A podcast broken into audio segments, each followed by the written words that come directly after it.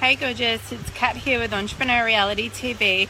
I was just sitting by the pool here and um, reading a novel, and then, as you do, just jumping onto Facebook to have a little look around, and just um, happened to, across a thread in Kim Luna's group, Freedom Hackers, which was about, well, essentially about genuine connection with your audience, and um, it was a really cool thread because it, it just got me thinking what it is that's been a big thing for me in building a connection with my community and, and things that I see other people who are just really, you know, obviously so genuine and rocking it with what they're doing, creating incredible success. And, and Kim Luna is certainly one person who fits that category. And it's about that genuine connection and actually communicating with your audience like they're people who you like, right? Um, and that you know that they might actually like you as well because you actually get along and you have things in common and you can have a cool conversation. And now, obviously, if you're building a massive community, you know, for me, I've got over 30,000 people on my total email list.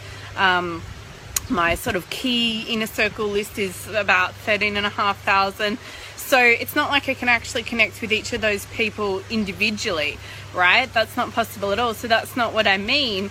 But it's about the way that you communicate. And here's the thing, right? Like as I've gone throughout my um my journey and I've been online since 2007 once I started to really get into wanting to build an online business and I started really actively trying to learn online sales and marketing strategies, what happened was I became very tactical, I guess you could call it, or I became very, you know, well, honestly, too big for my boots, right? Like I really got very strategic, and strategic's not a bad word, so it's maybe not the right word to use, but I, I, got very deliberate about having, you know, boundaries around being able to access me and trying to position myself as somebody who was super successful and sort of, you know, high and mighty and untouchable is probably the right word. And so it was very much like, oh, well, no, you can't communicate with me, and you know, I'm too big for that, or I'm too successful for that, and you know, here is how we do things at Kat Loterzo headquarters, you know, Inc. or whatever you want to call it. That was kind of the approach.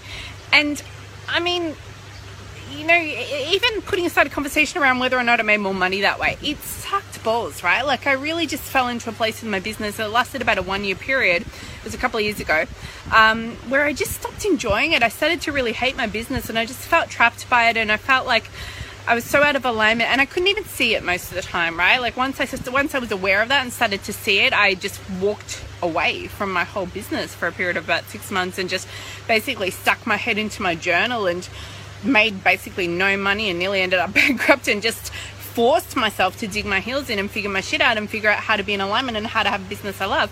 And one of the things that I realized during that period, and this thread that I just mentioned, which inspired this video, reminded me of it today, was um, that when I first built my online brand, which was with womanincredible.com, it's it's still the website's still there, but it's not really active. It's my old fitness business.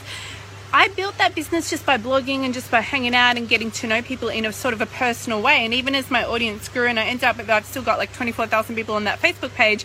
So obviously, I wasn't connecting with everybody personally, but it always felt like a really personal community conversation. I felt like they were my girls, and we had a great time hanging out together. And I knew that they loved me, and I loved them, and it was all very lighty da. We're all friends, you know. It was just lovely, um, but it was right, like, and it worked. And then when I started selling things, I sold information products. I mean, I didn't have a single product that went over ninety nine dollars, but I was making over thirty thousand dollars a month by the end of two thousand and twelve because I was totally just listening to my audience and creating products based on what they asked for and having a conversation with people in a real way, just on my Facebook page. It was before groups were really a thing, I guess.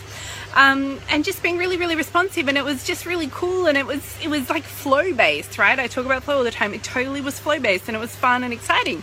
And then I decided to become like a serious entrepreneur, and that's when I fucked it up. So I'm really glad that I realized that. And you know, I'm not saying that strategy or I guess internet marketing tactics is always a bad thing, but it's been such a learning curve for me over the past eight years. And over the past couple of years now, I've gone back to really actively seeking to have a personal engagement and a personal conversation with my community. And, and you know, I, I don't think I probably always succeed at that. I think sometimes I slip into um, not thinking like a person or maybe not even treating people like a person, but I really actively try and look out for that. And, you know, I have certain policies in my business, for example, but I really try and consider the individual and I go against my own policies if need be and always just ask myself what feels like the right decision and what feels in alignment. And for me, I know that you know, when I've got a couple hundred thousand people on my email list, well, I mean, in some ways it's no different to now, right? Like, even now with where I'm at, I can't have a personal conversation with everybody, but I can have a personal conversation with my community and I can act like a person and I can treat people in my community like people and I can act as though I assume that these are people who would like me and, and that I would like them. And, you know, people say don't be friends with your clients. And,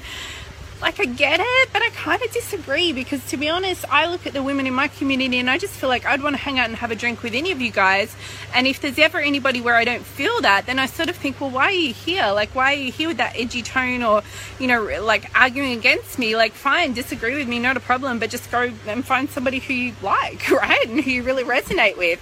And obviously, there's sometimes, you know, differences of opinion. You know, I don't expect everyone to be like, um, follow everything I say and, and agree with everything I say.